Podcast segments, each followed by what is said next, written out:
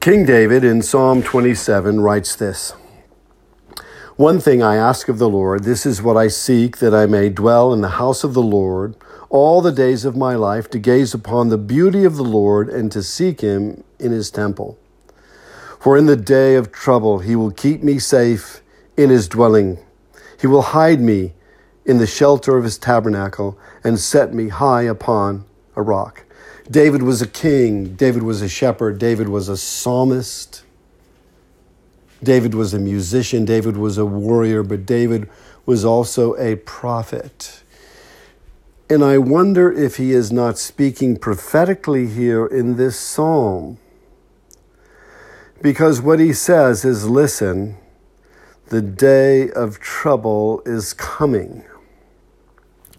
Now, the day of trouble, the word trouble there means bad, disaster, harmful, tribulation, by extension, the coming of ethical evil and wickedness. And David sees these this day coming and he says, "Listen, this is the one thing I ask and then I'm going to seek to prepare for that day. And it's twofold. Oftentimes in Scripture, one thing is really two things. We're going to see that over and over again. And he says this in, in order to prepare for that day, I want to dwell in your house all the days of my life. To prepare for that one day, I want to dwell in the house of the Lord all the days of my life. That's the first thing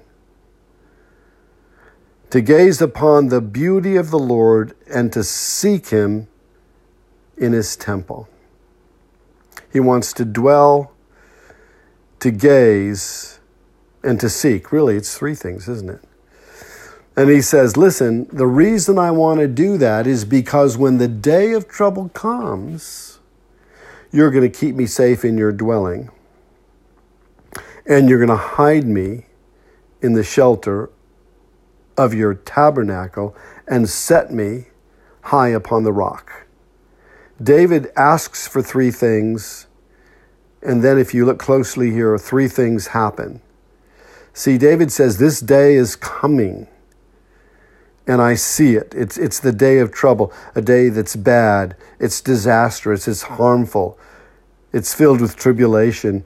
There's ethical evil and wickedness, and I want to do three things. I want to dwell in your house. I want to gaze upon your beauty, and I want to seek you in your temple. And this is what you're going to do when that day comes. You're going to keep me safe in your dwelling. You're going to hide me in the shelter of your tabernacle, and you're going to set me high upon the rock. Now, listen, do you see the pattern there? Now, Jesus said, Listen, my coming's going to be like the days of Noah when people were eating and drinking and, and all of those things were going on, and suddenly the, fl- the flood came and took them all away. Who got taken away? It wasn't the good people, it was the bad people. But the family of Noah and all those beautiful animals were kept safe in the ark. You see? We'll, we'll look at this more later on. But I want you to see the pattern the day of trouble comes, there's only safety in the ark. Now, Paul tells us a, a, a similar thing.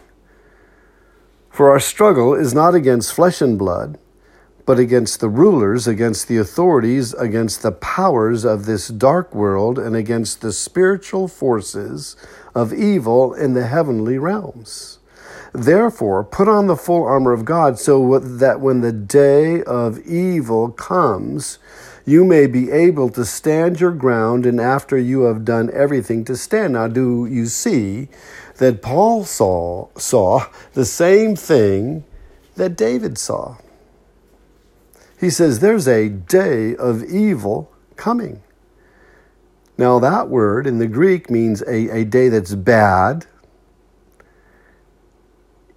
it's evil, it's wicked, it's filled with crime there's a negative moral quality of a person or action that's opposed that is opposed to God and his goodness wicked indeed a wicked thing It is also the word that's used for the evil one,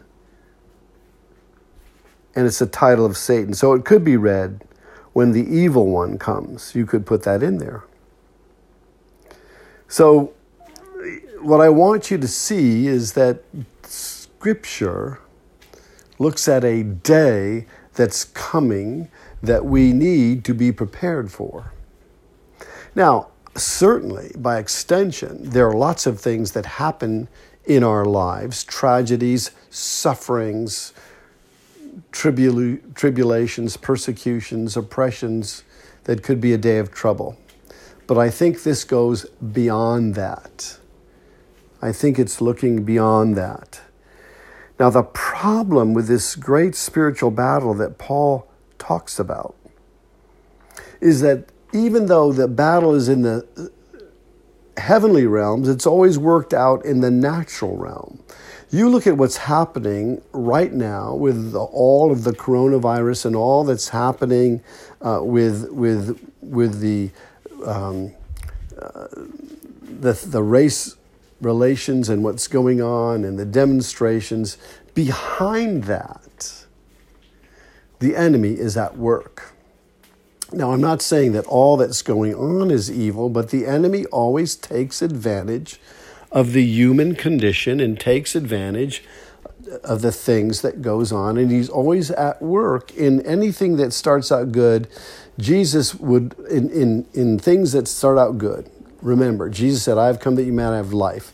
So someone starts out and wants to bring life into something and what does the enemy do is comes to steal kill and destroy. And you see that so clearly in the things that are happening today. And and the and so the enemy is at work, but what, what this is the unusual and difficult thing is that the nature of the enemy is not how we think he is. Listen to 2 Corinthians 11, 14, and 15. Even Satan disguises himself as an angel of light. It is nothing extraordinary then when his servants disguise themselves as servants of uprightness. Ah, isn't that interesting? That how Satan comes in the stuff of the world, the stuff of life, is as an angel of light, and his servants come as servants of uprightness. Whoa. Wow. Listen to what Jesus said in John 8:44. You are from your father the devil and you prefer to do what your father wants. He was a murderer from the start. He was never grounded in the truth. There is no truth in him at all. When he lies, he is speaking true to his nature because he is a liar and the father of lies. Now, isn't that interesting? The main thing that Satan uses against people are lies. And, and throughout society and in the world, Satan is constantly lying. And and he's lying through people who tell lies. Isn't that interesting? Who misrepresent the truth. On every level, this happens. It's the way, it's not only in, in, in a, a spiritual level, because everything is spiritual, but I'm saying in the media, in the arts, um, uh, in, in music, and the, a message is being given that is a lie, and Satan is behind it. And, and we've got to be very careful what we listen to. Now listen to what Paul says in 2 Corinthians 11:3, "But I am afraid that just as Eve was deceived by the serpent's coming, cunning, your minds may somehow be led astray from your sincere and pure devotion to Christ." And think about this. The serpent at one time was the most beautiful creature in all of God's creation. Isn't that amazing? And one time the creature walked on four legs, don't either four legs or two legs, I can't remember right now, but he walked. And so when Satan chose to inhabit a creature, he inhabited the most beautiful creature, not the ugliest creature. Now, I look at a snake and I don't find beauty in it. I mean, I'm amazed by it, and there are certain things that are certainly wonderful about it, but I wouldn't call it the most beautiful creature. And so our the the nature of the snake because of the curse has changed. So when we see a, a snake, we think evil, and I think that's written into our DNA. But at the time that Eve perceived the snake, it was the most beautiful creature. It talked to her and it implanted half truths in her mind, propaganda, fake news, misinformation in her mind about herself and about God, and it killed her because she, she lost eternal life. Do you see that? And so the lies that Satan perpetuates in the world today, and as Christians, we have to really be discerning at what truth and what lies, what are truth and what are lies. They will only bring death. So keep that in mind. And there are lots of lies that we can believe about all kinds of things today. But the subject of this is what do we really believe about eschatology, about last things, about the coming of the Lord Jesus Christ, about us being gathered together with Him, about tribulation, about all of those things. What do we actually believe about those things? That's really important. And it's, it's so important that Paul and John and Jesus are constantly warning us not to be deceived and not to be unprepared, which means, by the way, that we can be deceived and we can be unprepared. Now, before we begin to look at Paul's second letter to the Thessalonians, I want to pray. And Father, I pray now that the words of my mouth and the meditations of our hearts would be pleasing in your sight, for you indeed are our rock and our redeemer. Last week, we looked, or last time, we looked at 1 Thessalonians 4 and the straight news about what he had to say about eschatology and the day of the Lord. And so now we want to look at his second letter because this was an important theme. It was something that uh, he wanted to make sure that the believers, the church at Thessalonica, got it right. And, and we want to get it right. So listen as I, as I read 2 Thessalonians 2 1 through 3. As to the coming of our Lord Jesus Christ and our being gathered together to him, we beg you, brothers and sisters, not to be quickly shaken in mind or alarmed either by spirit or by word or by letter as though from us, to the effect that the day of the Lord is already here or is already at hand. Let no one deceive you in any way, for that day will not come unless the rebellion comes first and the lawless one is revealed, the one destined for destruction. Now, listen, it's really plain here. And, and without reading anything into it, without superimposing my theology, without doing eisegesis and trying to bring out what's not there, let's just listen to it. And listen one more time.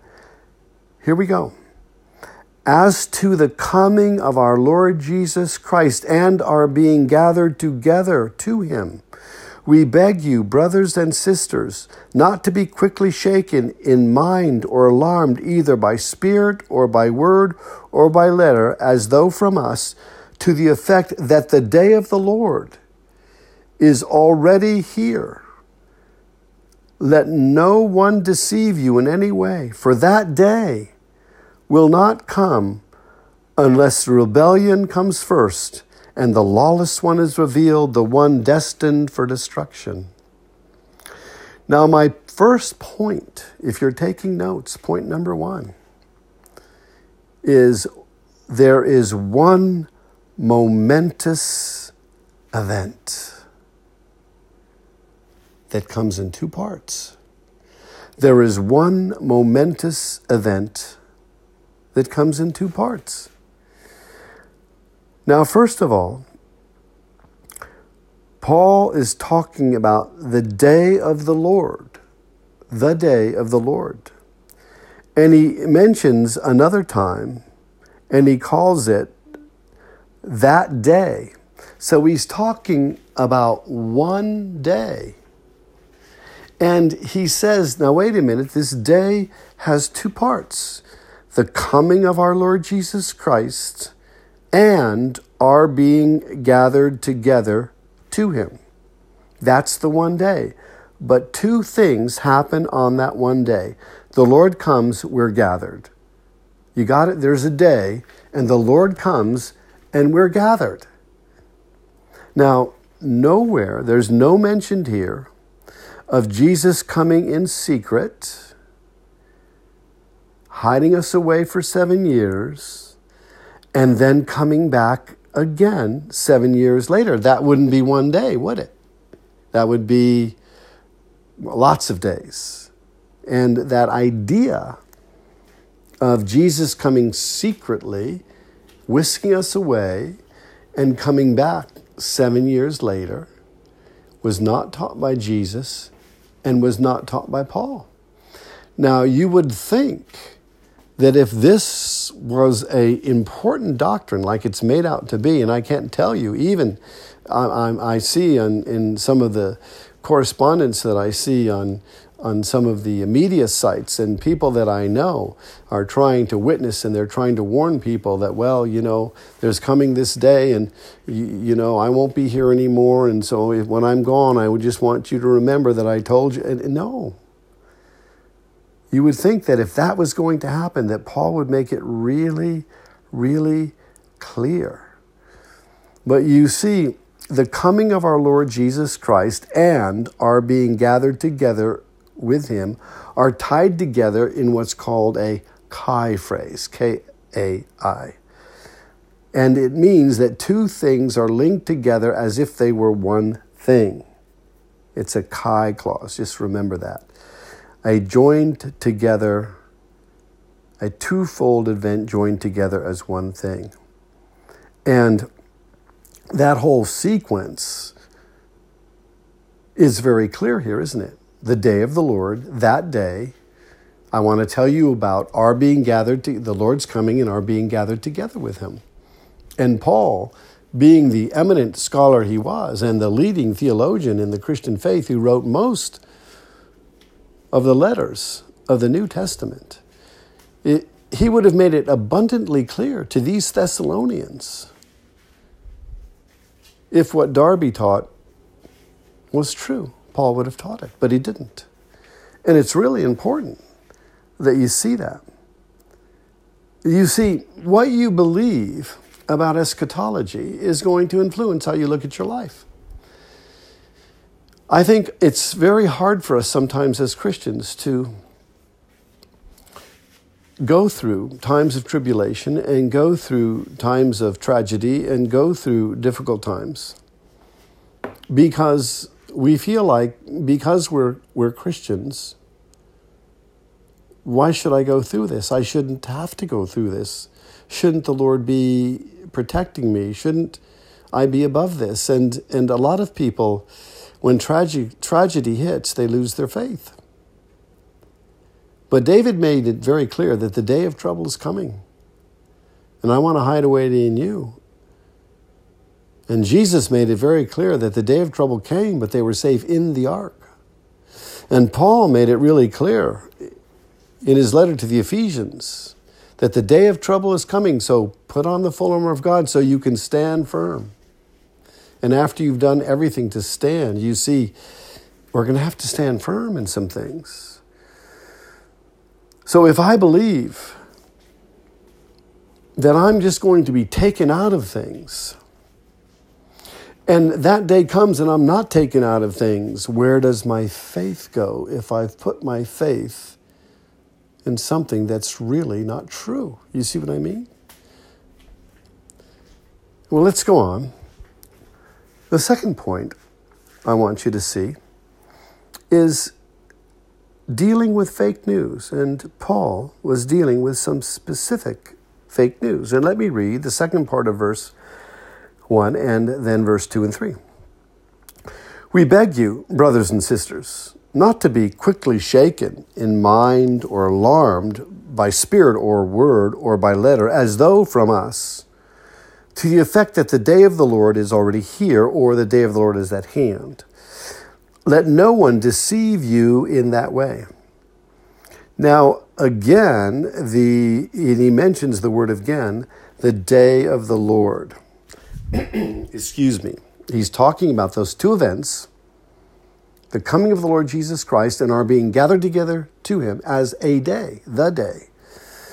And, and that's the subject. And he says, Listen, this is my warning. I don't want you to be deceived about this in any way. And, and the way deception works, it causes us to be alarmed and shaken because we what we believed doesn't happen. I'm deceived. What I believe doesn't happen. And then I am shaken in mind and alarmed. And Paul says, Listen, I don't want that to happen to you. And, and how this deception comes that affects us in such a way that our minds are shaken and we're alarmed, it comes through media. Now, the media that he talks about is threefold spirit, word, letter. Now, first of all, as you know, the evil one cannot read your mind. He can interpret your actions and listen to your words and his minions. He, Satan can't be everywhere at once, but he has, you know, uh, certainly uh, minions that do his bidding. And uh, a great book to read if you haven't read, if you want to get a sense of it, is is uh, the Screwtape Letters. But they can place th- thoughts in your thoughts, in your mind. And so spirits are at work giving us lies and false information. Then there is a, a word, and I think what he means here in context, in the way that he uses this in other places, he's talking about a prophetic word, all right? A, a prophetic word. And there were lots of false prophecies a lot of what happens uh, that, that Paul and Jesus warn against are false Christs, false messiahs, false prophecies. We'll look at more of that later. So there were spiritual influences, there were influences by people who were given prophetic words, and there were letters that were false. There were false authorities. There were things that were written that seemed to have authority apostolic authority, but they did the same thing today. There are things that are written. You know, you, you read the book, The Late Great Planet Earth, you, you read uh, those, those books about, um, you know, Left Behind series, and they see in the movies, they seem to have authority, but they're wrong. They don't. Uh, they, they, there's no good theology behind him, behind them. And so Paul says, listen, if you are deceived. You're going to be shaken in mind and alarmed. And he says, Listen, and here's the third point is I want you to hear the straight news. Now, here's the straight news. Now, listen carefully to this straight news. For that day will not come. What day is he talking about again? The day of the Lord. What happens on the day of the Lord? He comes, we're gathered. There's this day in which he comes, and we're gathered. Okay? And it says, That day will not come unless the rebellion comes first and the lawless one is revealed, the one destined for destruction. Isn't that interesting? Two things happen before the twofold day can come. Again, the coming of the Lord and our being gathered together is referred to as that day, one momentous event. But two things have to happen. First, the rebellion must come first. Now, the word rebellion there implies rebellion against authority, both political and spiritual. So, Scripture envisions a time that's coming where there would be this great rebellion against all authority. We always have to be careful with authority because ultimately all authority is God's authority. Now, unjust authority can certainly be dealt with, but we have to be really careful in how we do that. But nonetheless, what's being script, what's being shown here in Scripture, there's a day coming where there's going to be this terrible rebellion against everything in the world. But all rebellion really is rebellion against God, and that will be at the root of it.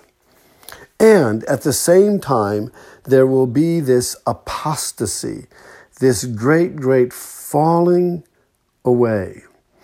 Now, think about this. You see, tribulation always tests and approves and proves faith. Your faith is tested by tribulation. Your faith is proven by tribulation, and you are approved by tribulation. Now, let's think about this. What if these terrible, terrible times come? 10 times worse than what we're experiencing right now. And what if people who are Christians have thought, I don't have to worry about that. I'm going to be gone. I'm not going to worry about it. But you're not. What happens to your faith? Let me give you an example of this. When ISIS was in full power in those countries, Syria, and other countries in the Middle East, there were many, many Christians, ancient cultures that were totally destroyed by ISIS. And they would go into village and with a particular hatred for Christians. And they would ask people, demand people who claimed to be Christians. They would find out and they would give them the choice to renounce their faith and embrace Mohammed or be beheaded. And many renounced their faith. But there were those who did not, and there are amazing reports of young children refusing, refusing, nine and 10 years old, refusing to renounce their faith and being martyred because God was pouring out his spirit at the same time. And they were getting revelations of Jesus, and he was with them. You see, they were in the ark. Jesus says, listen, don't worry about someone that can, can destroy your body. Don't worry about that. That's not the point. Worry about this, how your, your soul can be destroyed. You know, and so the ark has nothing to do, or very little to do with our physical protection. It has to do with protecting our souls for eternity. And I'm telling you, it seems like a time is coming when God is going to want to prove who real Christians are. And there's going to be this apostasy and, a, and rebellion that happens at the same time. Listen to what 2 Timothy chapter 3 verses 1 through 3 says. But mark this there will be terrible times in the last days. People will be lovers of themselves, lovers of money, boastful, proud, abusive, disobedient to their parents, ungrateful, unholy, without love, unforgiving, slanderous, without self control, brutal, not lovers of the good, treacherous, rash, conceited, lovers of pleasure rather than lovers of God, having having a sense of godliness but denying its real power. Oh my goodness. How many people do you know who claim to be spiritual but not religious? I wonder how many people claim to know Christ but don't. The first thing that's going to happen before the coming of the Lord and the rapture can take place is there's going to be a, a, a, great rebellion and a great apostasy. The second thing is that the man of lawlessness will be revealed. The Antichrist is going to be revealed. Listen to Matthew 7. This is so sobering. I hope it will make sense in the context of what we're studying. Matthew 7 22 through 23. Many will say to me, on that day, there it is again, that day, Lord, Lord, did we not prophesy in your name, and in your name cast out demons, and in your name perform many miracles? And, and then I will declare to them, I never knew you. Depart from me, you who practice lawlessness. The same word, the man of lawlessness. Now remember what we said at the beginning Satan comes as an angel of light, and his emissaries come as, as emissaries of righteousness. And so here we have people who have the right proclamation. They are saying, Lord, Lord. They are calling Jesus the Lord, emphatically, because it's said twice. And they are saying the right things in prophecy. They're prophesying in his name, and they're casting out demons and they're performing miracles. And yet he says, I never knew you. Depart from me because you practice lawlessness. They are being influenced by the Antichrist, and but they are doing things that appear as if they are from Christ. Think about that just for a minute. Matthew 24, 11, 12, and 13. Many false prophets will arise and, and will mislead many because lawlessness is increased. And most people's love will grow cold, but the one who endures to the end will be saved. Think about that. Salvation, someone has to do with endurance somehow. And I wonder, you see, apostasy is a real thing. There are people who can deny their faith. Apostasy is a real thing, it can really happen. Listen to Matthew 13, 40 and 41. So just as the tares are gathered up and burned with fire, so shall it be at the end of the age. The Son of Man will send forth his angels, and they will gather out of his kingdom all the stumbling blocks and those who commit lawlessness. You see, there's going to be another gathering. Like in the days of Noah, it was not the good that are wiped away by the flood. It was the bad. And, and here's another way of looking at it. There's going to be another gathering, and it's going to be a gathering of all stumbling blocks and those who commit lawlessness, gathered out of the kingdom, taken away. Now, this Antichrist is not only called the man of lawlessness, but he's called the man destined for destruction or the son of perdition in John 17 12, there's an, the only other place where this is used. And it says, While I was with them, I protected them and kept them safe by the name you gave me. None has been lost except the son of perdition, the one doomed to destruction, so that scripture would be fulfilled. Doomed to destruction means it, can be translated son of perdition is talking about Judas. We will see that Judas is a type of the Antichrist. In fact, next week, we're going to do one more podcast in eschatology uh, for now before we go back to the book of Revelation. And next week, we're going to be continuing on in Second Thessalonians and looking at what Paul has to say about the Antichrist. It's not what we think. I mean, at one time, I thought for sure that Barney, that, that character that my kids used to watch on TV was the Antichrist. But I was wrong uh, once I began to really look at Scripture. And there are many things, many people who look at world figures and say, oh, that has to be Antichrist, but they've got it wrong. Because listen, Well, you'll listen to see how the Antichrist is described. But what I want you to see here and keep in your heart is that the day of the Lord, the momentous twofold event of Him coming and us being gathered, will not happen until the rebellion happens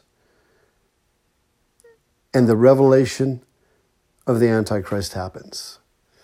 And I wonder if what's happening right now are the winds that are blowing that are going to be the storm of that of that time. I, I just wonder because things are happening now that they are frightening to me. They are frightening. The things that are happening politically, uh, uh, some of the uh, the things that I hear uh, that that are to, going to be passed into laws, that may be passed into laws. Uh, if certain political parties have their way, oh my goodness, you know, I think if certain things are passed into laws that have to do with children, I think God's going to say, that's enough. That is enough. And it may just be the end of our country. Do you know that Scripture says that God deals with a country when their iniquity is full? And he judges their iniquity as being full when two things mark that country. When the moral standard of God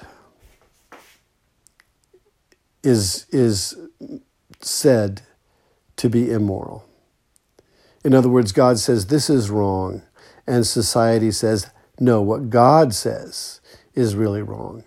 And so when, when a country embraces immorality and goes against God's standards, their iniquity is full. The second thing is when they sacrifice uh, their children in the fire. And some of the things that I see coming down the line uh, for example, to allow abortion even after birth. I mean, God has that has got the, the very idea. There was one political candidate who was running for president who has dropped out. His solution to all the refugees that were coming up and trying to come across our border to prevent them from coming is that the United States should pay should pay for all the abortions in that country. Can you imagine that someone whose mind, how evil is a mind that would think of that that would be good? And the, the amount of child pornography, the amount of child trafficking today is stupendous. And I wonder if if God is not getting to the point. And maybe it's just with our country when he says enough is enough and we go the way of the Roman Empire. Well, I believe only revival can stop that. Well, I want to close with Paul's go back to 1 Corinthians and read chapter 5, verses 1 through 6, and you will see these themes reinforced. Now, concerning the times and the seasons, brothers and sisters, this is 1 Thessalonians 5 1 through 6. Now, concerning the times and the seasons, brothers and sisters, you do not need to have anything written to you, for you yourselves know very well that that day, the day of the Lord, there it is again, will come like a thief in the night when they say, There is peace and security, then sudden destruction will come upon them. As labor pains come upon a pregnant woman, there will be no escape. But you, beloved, are not in darkness for that day to surprise you like a thief. For you are all children of the light and children of the day. We are not of the night or of darkness. So then, let us not fall asleep as others do, but let us keep awake and sober. Do you see that again he is talking about the day of the Lord? The same day that's mentioned in 1 Corinthians chapter 4 and 2 Corinthians chapter 2. That day in which the Lord comes and we are gathered and here the world is judged. do I do you see very clearly that what what people are saying is peace and security. Another thing that's happening very clearly, there's such a giant push right now for the new world order, the new normal.